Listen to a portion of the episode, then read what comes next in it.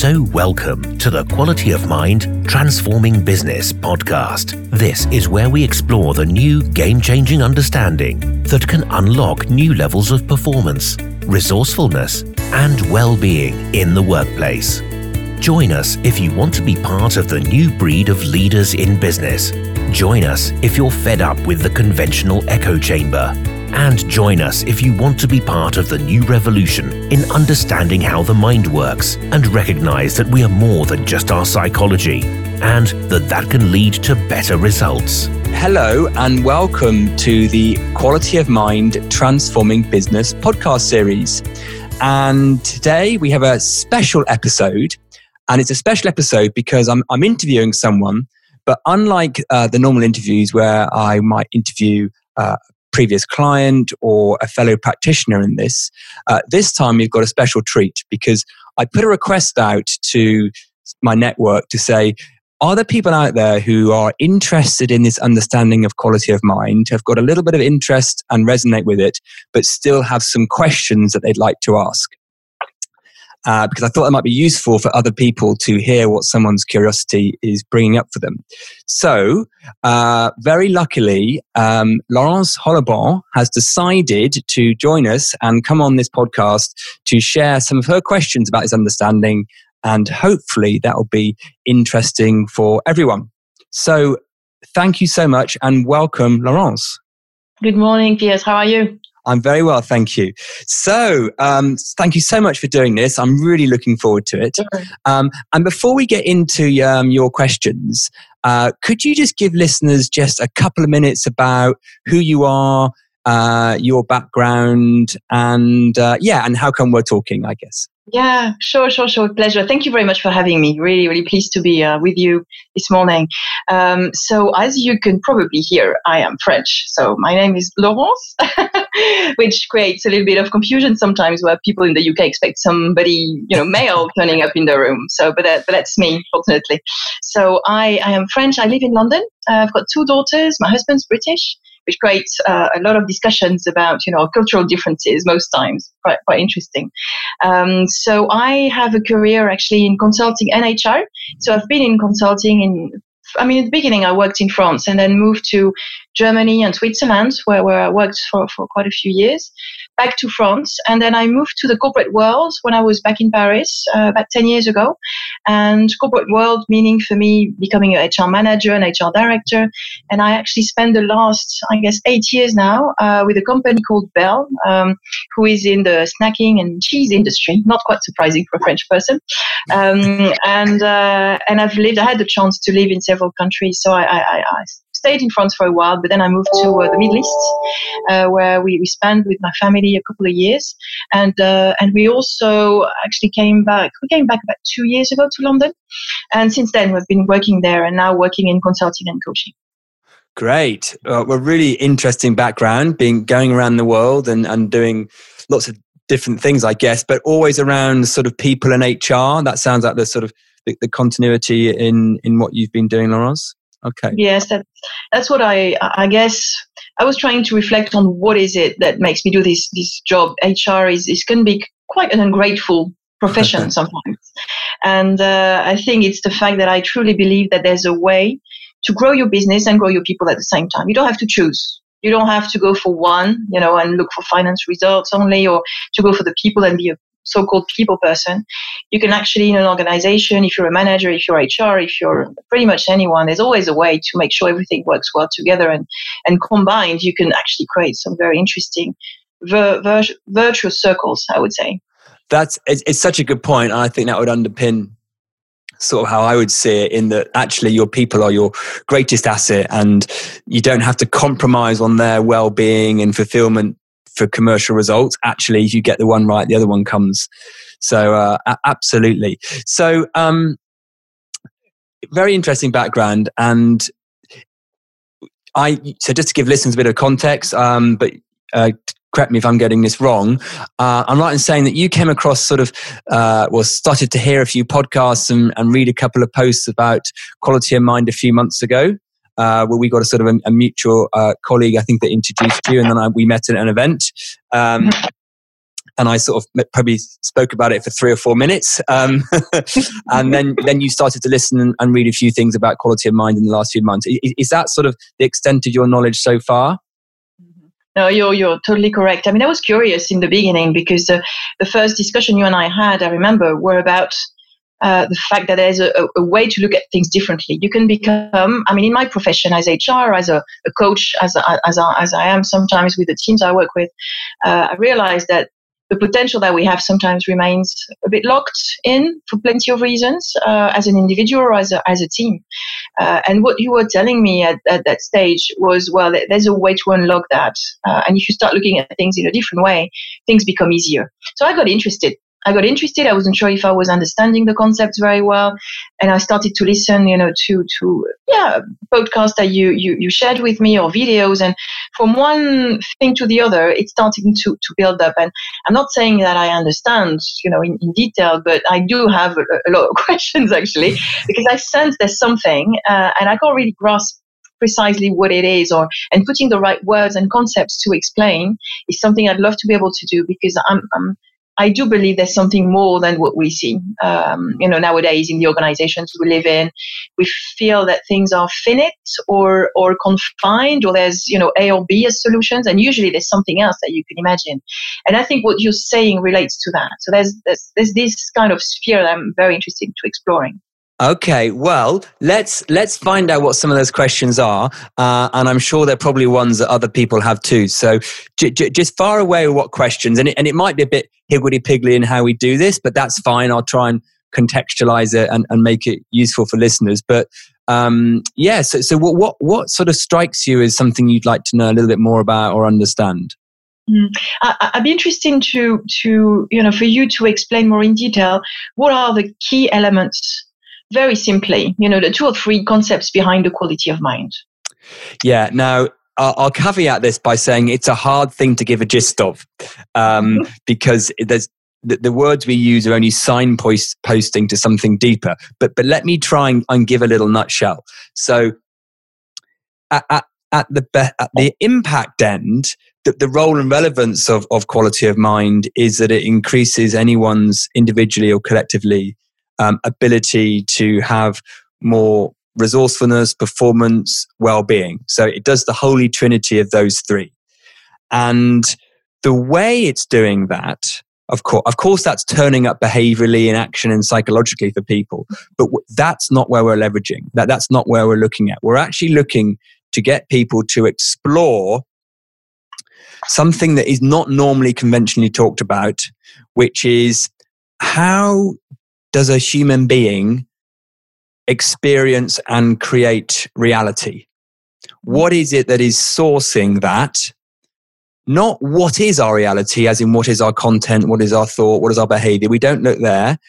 We also don't look at who I am as a person, myself, my personality, my character, my, my upbringing, my values, my beliefs. We don't look there. We go more upstream and look at how does consciousness and thought and the mechanism that we would call a brain work. And actually, we're going even pre brain to something that is sourcing everything that you might call sort of overall awareness or consciousness. And we're helping people to see that a lot of the things that we've been conditioned to believe about where our experience and reality comes from, which is usually, you know, science over the last 300 years has told us that it, the outside world of time, space, and matter is causal to us. And, and that's, and we're sort of interpreting our experience of that. Now, what we're getting people to explore is whether that's true or not. And where we end up is, is to see, well, actually, there's no direct causal power in the outside world, in events or circumstances. It's not me creating my reality through my mind. There's something else that's sort of sourcing all of that um, mm-hmm. at a more, if you like, um, to use the word, spiritual or infinite level. And once people start to have a look, they can see that. And then what we talk about is, well, how does that turn up psychologically? What does that mean for when I'm in a difficult meeting with my boss? What does that mean when I'm trying to work out how to d- d- devise my new strategy or when I'm dealing with anxiety or, or stress? So we, we, we go really sort of upstream to explore something very foundational, which turns on its head conventional wisdom about what we are psychologically. Mm-hmm. Now, I don't know whether that helps at all, or it might pose more questions. Yeah, yeah, yeah. I mean, I've got a few keywords here that I'd like to to to to explore. Um, you you talked about the brain, how the brain works, and that could be something that would be fundamental in explaining maybe how we behave and how things could be different. That's what I understand from what you you've just said. So, could you then dig in a little bit more and say to us. Now how what is it that the brain does that that or, or or at least yeah what is it that the brain does that we thought we knew over the past you said two or three hundred years? So I, was always brought up that the brain has you know is, is is full of neural pathways and is the center the epicenter of our human experience right? So it all comes from the brain right so there's neurons and thingies in the brain and that's creating our reality and the brain's like a big kind of computer or library and it's all going on from the brain caused by the brain. Now, what I would say is, no, I don't think that.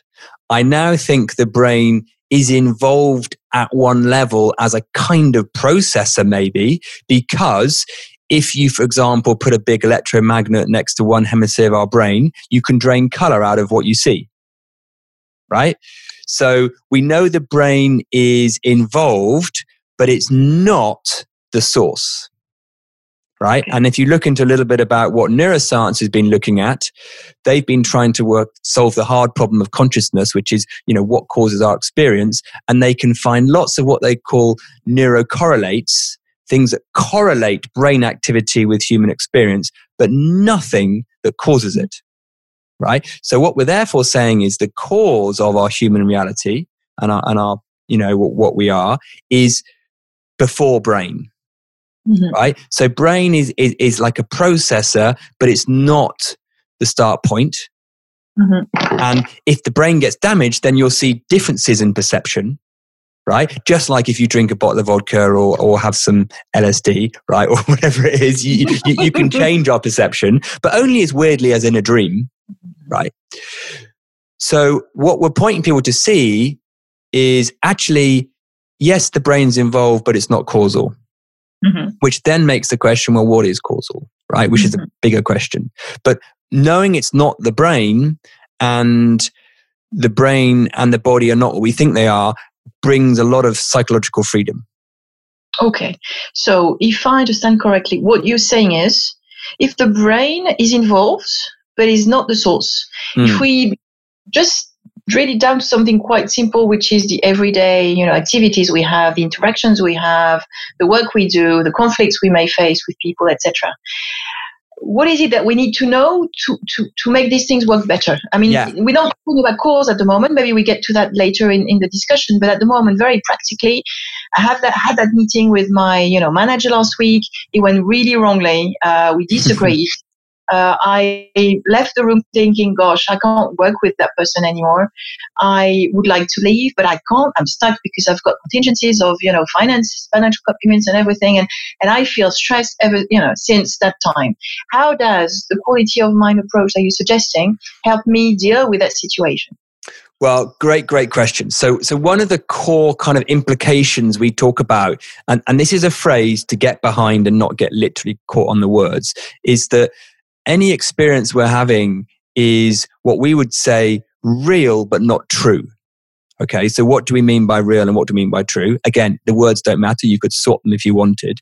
But what we mean is that the, the human experience that we're in feels and looks real. So that meeting with, with, the, with the person doing what they're doing um, is, is your reality, right? And it feels and looks real. You're not pretending, you're not making it up. But if we see insightfully at a realized level that it's not true, we then don't take it literally and we see that it is just a moment to moment creation of, of, of consciousness. Mm-hmm. And it's not a fixed thing that we then need to make lots of meaning about, that we need to manage or control or judge or justify. And instead, we have more flow. Mm-hmm. So we'll have that meeting actually our feelings that you, you, mentioned let's say the meeting didn't feel very good you know it was a horrible feeling actually our sen- our sensations are intelligent feedback to tell us where our aperture is to, to, to the wider infinite resourcefulness that we, we all are. And when something is feeling difficult and icky and, oh, I don't like this, and you feel insecure or anxious, that's actually information nudging our system to have a wider aperture on the situation. Yet, innocently, invisibly, we've been conditioned to think that that feeling is telling us, oh, buy into what's coming through the mind at the moment.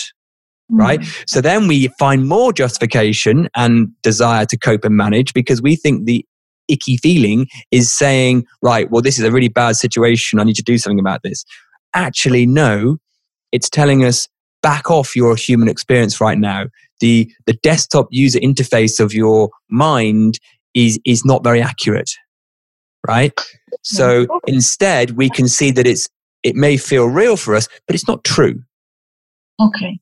I think that, the, uh, I think I understand what you're saying. Uh, it relates to a, a lot of experiences we have. I mean, in the corporate world, uh, uh, as, as a person in our social interactions and everything, stepping back and, and trying to let go of what happened and getting out of either our thoughts or emotions or both usually helps. We can see this. You know, if there's a theory saying that if, if you give it a few you know minutes or seconds when you're angry then it, it actually gets better and you, you lose the anger so I, I guess that relates to that what you're saying however the true thing is is is is something I'm not sure if I understand. When you say it's real, I I agree. I've been faced as an HR, you know, person. Obviously, you meet with people who give you their version of a story, and it's real. And then you, you meet their counterparts, you know, who they've had a problem with in the organization, and they tell you something totally different. And it's real as well, though. You know, you know, both mm. are actually telling you very different stories, but it, it does feel real to them, and you have to acknowledge that if you want to get into a form of communication with them, with each of them, and then resolve potentially the situation. But what about, I mean, the true refers because if you tell you know somebody who's a CFO, I've, I've worked with a lot of CFOs, mm-hmm. they're my buddies. We we don't always get on on every topic, but um, uh, they are quite structured and rational. If you tell them something is mm, is true or not true or true doesn't exist, they will look at you and say, "Well, guy, thanks, but it's I, I, don't buy into that. What I, my figure is true, my calculation is true, everything's true. So could you explain maybe a little bit more in detail what you mean by true, so that we can understand more about this theory of, of real but not true? Yeah, and, and it's you know it's it's one we went on our programs we spend a lot of time talking about because it's such a complication. Um, and and you're right, and it can sound like what do you mean it's not true? You know, so what, what we're pointing to at the level of human experience, and I'll come into what it might look like in the workplace, but at the, at the level of human experience, what we're saying is there is no objective truth to the world or reality. Okay. So what we're saying is there isn't something out there which is objectively true, like, like, like, like a tree or a car or a person, right? It, that they don't exist objectively. They are a, a rendering of, of consciousness at an individual level, right? It, it, it, it points back to what quantum physics is trying to see between particles and waves changing when they're observed, right? So there is no objective truth, right? Now, anything we're experiencing feels and looks real, and that can happen for individuals very separately. So that's why you'll have two people who can watch a a movie and have very different views about the movie, or an HR scenario, two people will have very different realities on it, right? Both of their realities are real to them. There isn't one that's more true than the other. That There might be in the construct of an organizational setup where there is one that fits more with what the organization's on about, right? So in, in, in the game of that organization, like if, if you're playing a, a board game with your kids, there's rules and you can say, well, that's nearer the rules than the other one. But what we're saying is at the level of human experience, there isn't one that's right and one that's wrong because there is no true. Because the, the, the reality that's out there that is true is, doesn't exist in time, space, and matter.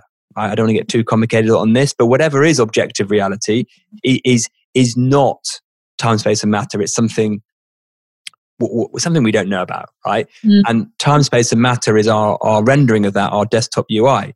So when we say something isn't true, we're not denying that some that someone has a reality that looks true to them.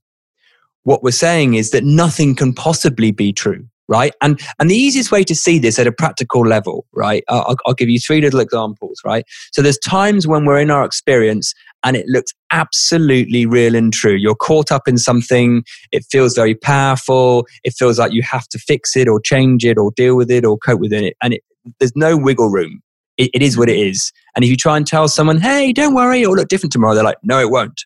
Right? mm-hmm. There's other times when we are in our reality, we kind of know we've got unhelpful thoughts and, and the world's not looking great, but we sort of are slightly spotted maybe it might look different tomorrow, or maybe there's another way of seeing this. So we're kind of mm. half onto it, mm. right? But we can't help ourselves from getting caught up, right? And then there's other times when we would really spot that our reality is real but not true. And the main one we'll do that is when we're just waking up from a dream in the morning. Mm-hmm. Right. So there might be the odd time when you're, you, you first open your eyes, you, you, are 10, 20 seconds into the morning and you're still caught in that dream and it feels real because your heart's going and whatever. But you, but your system knows it's not a dream. It's a dream and it very quickly disappears. And when it disappears, the reality changes. Now, in that one, you never said it was true right? Yes. You, would say it was real because I'm not caught up. Or little kiddies when they're upset, you know, that they, they, get upset. We would take mm-hmm. them, we would acknowledge their reality, but we wouldn't think it was true. So that they're pretending they are a princess. We're like, oh, brilliant. You know, we don't think, oh, they really are a princess. Okay. you know, so, so, so we can see it sometimes, yeah. right? But other times we can't see it at all. Now, what yeah. we're saying is it's always not true we just can't always see it, and it depends on our aperture. Okay. And what okay. we call our aperture to our consciousness, to quality of mind, we call it aperture, which is how contracted or expanded is consciousness for us, and can we see the real and not true nature of, of our reality in any moment? Okay. Now, does that help at all? Yes, yes, it does make sense. I understand better what, what you mean by not true. And I think probably we need to, to regardless of the definition or whatever, whenever we want to get into conversation with someone and try to help them open or or increase their aperture um, maybe those examples are, are you know are, are, really helpful because I, I never thought about the dream thing but yes it does feel so vivid and and, and real that you it, it, it's your reality and on the other hand we, you, your, your mind knows it's not true so yes. I can yeah. see that both can coexist. And I think this is where we need to get, or, you know, the, the people to the fact that, you know, you, you, you can experience something, but it doesn't mean it is the truth for yourself or for anyone else. And, and that's okay. We can live with this. And if we can get people to this, we can live with this status, I guess it's, it's the beginning of, of you know, the, the, the aperture uh, concept of how do you make it bigger so that things can be managed actually in, in a you know with, with, more means or in an easier way. So I, I i i understand what you're saying. Now the next question I, I would have would be how do you make sure that people are actually open to that or have a you know get a larger aperture to to manage situations in a more you know in a calmer way more you know more relaxed way. Mm. i think the state we all try to reach right? Feeling a little bit in that meeting that i was mentioning that, that could have happened last week with a manager how could have ended up differently? And how could you know i have not lost sleep over it for example? Is there a way to get there? Well um, there are many many ways right? Now the quality of mind is pointing to a particular way but just to give you the context so you know for the first 10 years of my career before i got into doing quality of mind work i was doing nlp positive psychology uh, hypnosis, EFT, clean light, all sorts of tools and techniques um, to help people, if you like, have a, a, wider aperture. The language we're using now is of, of a wider aperture, right? And there are lots of psychological strategies, tools, and techniques which can have some effect, right? Of course they can because the system is designed to open and ebbs and flows. And they had some effect, but it was fairly temporary, right?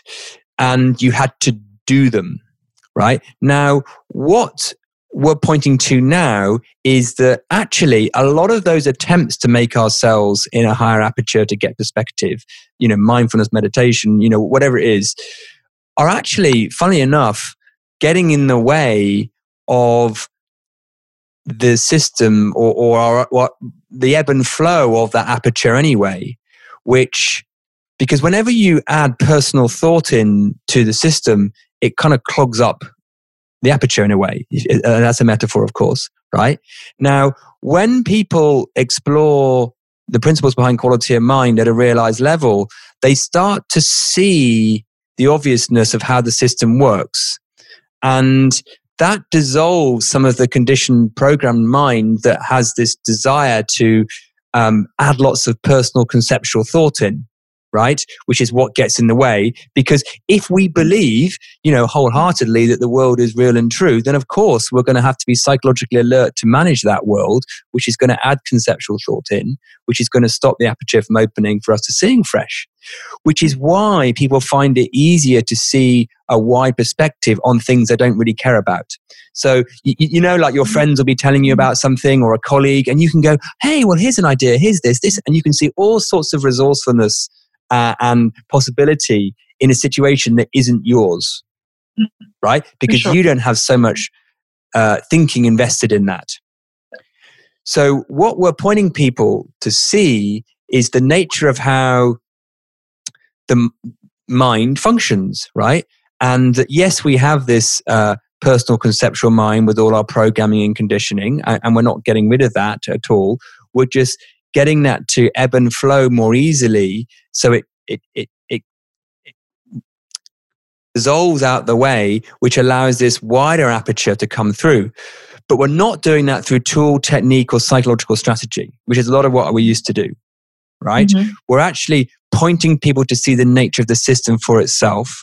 When they have realizations about that a lot of that conceptual personal thinking kind of dissolves and they find it easier for that aperture to open by itself because it always was anyway. But mm-hmm. it's not caught up with all the uh, unhelpful, invisibly innocently unhelpful programming and conditioning that we have.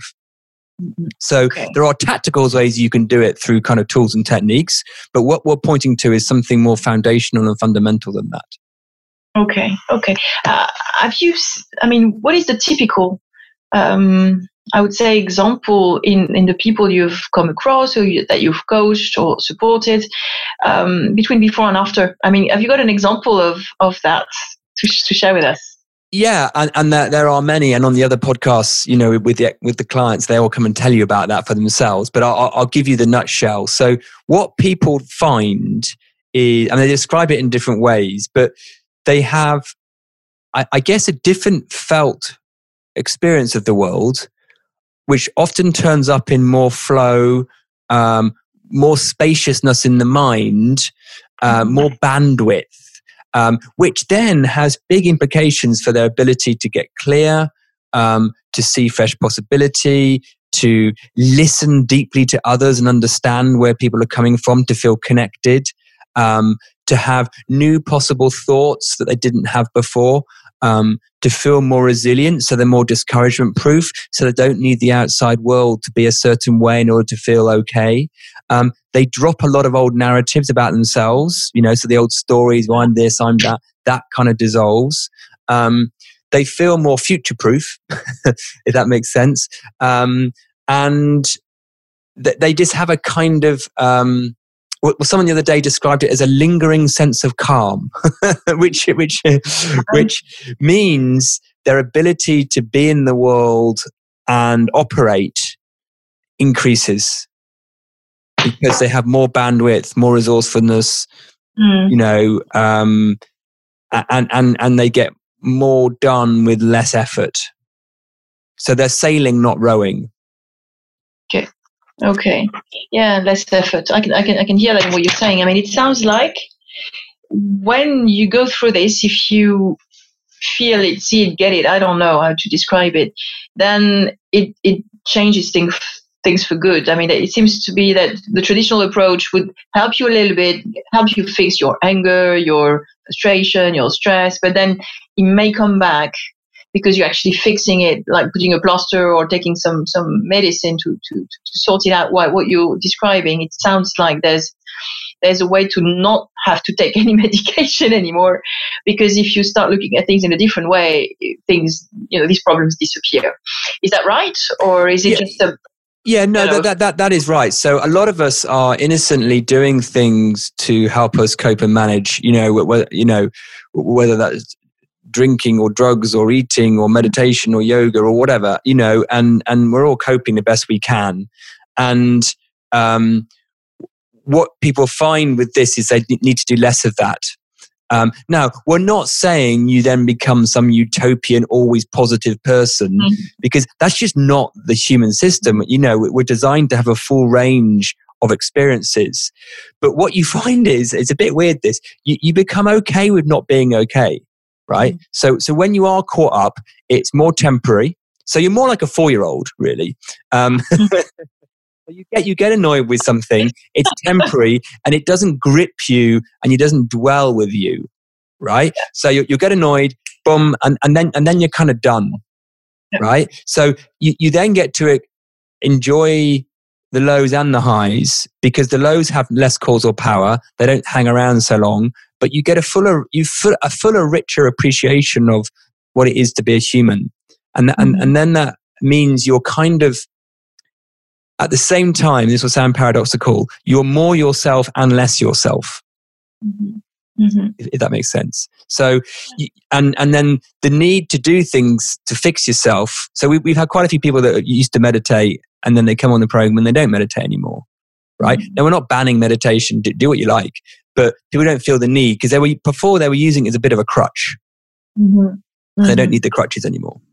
Yes, I see. Now I can I can relate to what you're saying in terms that earlier when we started the conversation, you were mentioning how the, the, the brain works, and the brain is actually projecting, um, you know, information or at least use their own its own reference system to understand reality. And what you're saying is because there's more than that, and there may be other frameworks, or there would be no framework, or there's there's more to, to life than what we see, and we probably see it based on the lenses we, we, we're wearing.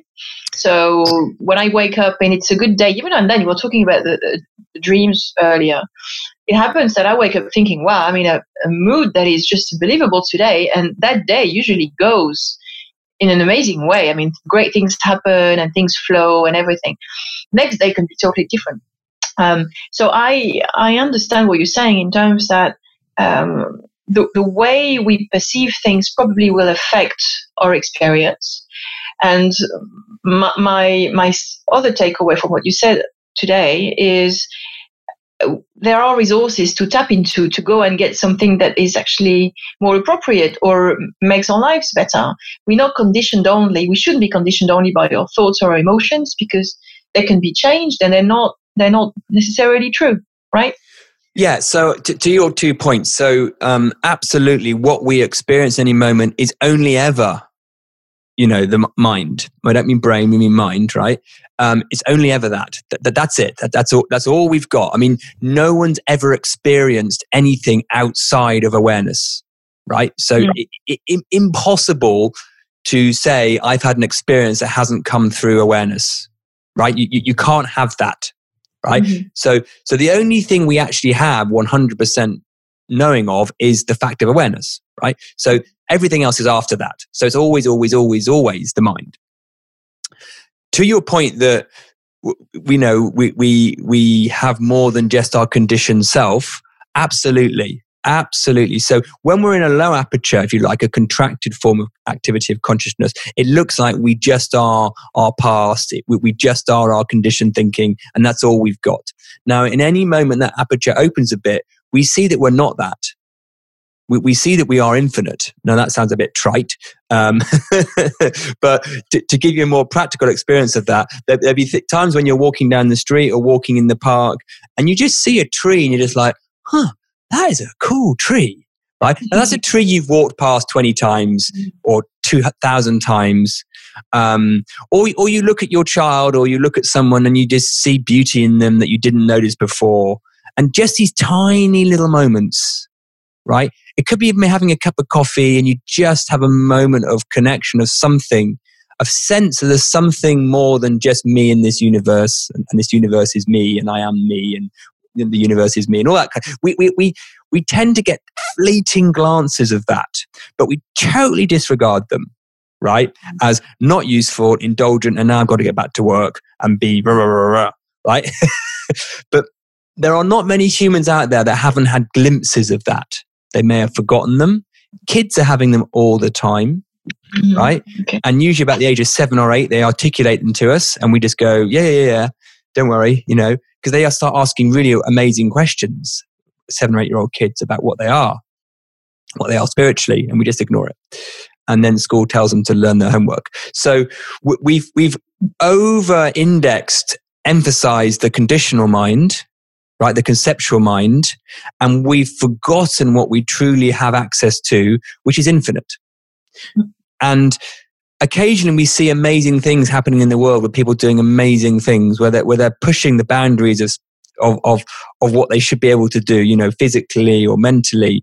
And we're like, or even when they die and then come back and they experience it. You know, we kind of don't regard that as anything to look at. But when you start looking at what it is that we truly are, it starts to loosen everything else at a day to day basis. And we mm. realize what you've just said, we are more than our condition and programming. And that's available to every single one of us, regardless to what we are. Mm, okay, okay. Um, maybe one last thing I, I, I, I would be interested in knowing, but it's a vast topic, I, I guess, how could we apply that in the corporate world? Um, knowing that, you know, I, have been in, in this world for, for, for, a long time. I've seen people thrive in it or, or suffer a lot in it. Nowadays, with the uncertainty that you see everywhere, I think it's, it's quite stressful for leaders, for employees, for everyone in organization because nobody knows what's going to happen on many fronts. Um, is there um, something that you know the, the, the this approach that you're you're you're really trying to push forward and and and to help people how is there something that that could do for for you know co- corporations really I mean, absolutely. I mean, if you look at it nowadays, we've got more more VUCA, more more uh, volatility, uncertainty, ambiguity, complexity. We've got a rise of presenteeism, uh, workplace mental health in question, uh, blah blah blah blah blah. We've got millennials who want you know purpose driven you know we've got lots of dynamics going on right? The world's very fast changing you know with technology. Um, we've got ai coming in all these things. Now for me now of course i'm biased. This understanding is exactly what we need now to make ourselves more agile, nimble, to have a deeper appreciation of what we truly are, um, to help us navigate the exponential level of change that's going on. Because at the moment, what we're trying to do, to use the metaphor, is we're trying to row through it using our psychological strategies, using our willpower, our conditioned self, and it's not really fit for purpose anymore right? It's kind of creaking at the seams. Now, what we're saying is, hey, there's another way, right? There's another thing to access. Now, it's a, not something you you've been using, you've been accessing it all through your life. Of course, you are because you're human, but it's not what you've been taught to rely on, right? Because it's not as tangible or as controllable as the conceptual mind of willpower and discipline and and and the rowing way right? So you're going to have to let go a bit. You're going to need some intellectual humility. You're going to need to explore beyond the tangible, which might sound a little woo woo to start with, to use that phrase. But once you tap into it and wake it back up again, because most of us have numbed ourselves to it through the overemphasis on the conceptual mind, through our education system, through the way we've rewarded ourselves, um, it will come and help you out. Right. And that's for anyone and everyone anyone in an organization can benefit, but it, it really helps if it starts with the leadership. Mm-hmm. And from the organizations that we've talked to, they see the value for this being embedded in their culture. It gives them a foundation of fertility, openness, um, you know, and, and all those attributes of resourcefulness, well-being, performance, creativity, um, discouragement-proof resilience, connection with their customers, suppliers, clients goes up right? So it's it's like when the water in the harbor goes up, all the boats rise. Mm-hmm. So to me, it's something that should be instilled in any organizational culture. Now, luckily, very slowly but surely, I've got colleagues doing this in schools. And, mm-hmm. and you know, it will, will be get embedded in at a young age. Like, like we, we educate kids on hygiene, right? Yeah. You know, it will become part of what we are at a young age. But at the moment, that's not there. So it's available to any organization. And to start with, for an organization, it will be a competitive differentiator. And, and you know, we've got clients that say that because this is what helps them get more out of their people, mm-hmm. which, as we said right at the beginning of the conversation, can unlock commercial success and not and you know people's well-being and resourcefulness so there's no there's no payoff it's a win-win Right. Okay. Thank you so much. So interesting. Uh, I think we've gone through a few of my questions this morning. well, it's. I, I think your questions are excellent. I think they're good. Um, you know, could we do them justice in a in a five minute uh, answer? Uh, who knows? But but the idea, as I always say on these podcasts, is for people to to have a listen press pause on what they know or press pause on what they know, have a listen. And then if they resonate with something, they get a little curious, is to then try and find out more. So you're probably going to leave this podcast maybe with more questions than you came in, who knows? But if that's resonating with you and there's a curiosity, then listen to some others, uh, read some of the things we've got, message us. Um, we recognize this is not something you can get in the gist. But if something resonates and, and you're curious to know, well, is there another way? Then um, find out more. So these are teasers, tasters, uh, these mm-hmm. podcasts. And um, I, I, love being interviewed by you, Laurence. We, we could do a part two of this. Um, I, I, thought I was uh, really enjoying your questions. Um, so thank you so much for your time. And um, I hope uh, people have found it useful. And um, until then, you know, until, until we hear your questions or till next time, uh, hope everyone has fun being curious. So a big, big thank you, Laurence. Thank you. Very welcome. Thank you very much. Yes, really interesting for me. And yes, I'm very, I'm even more curious than when we started. So. Oh, good. Excellent. Okay, everyone. So until next time, have fun being curious. If you enjoyed listening to this podcast, please reach out and leave us a review and a comment. If you want more info, check out makingchangework.co.uk or Piers Thurston on LinkedIn.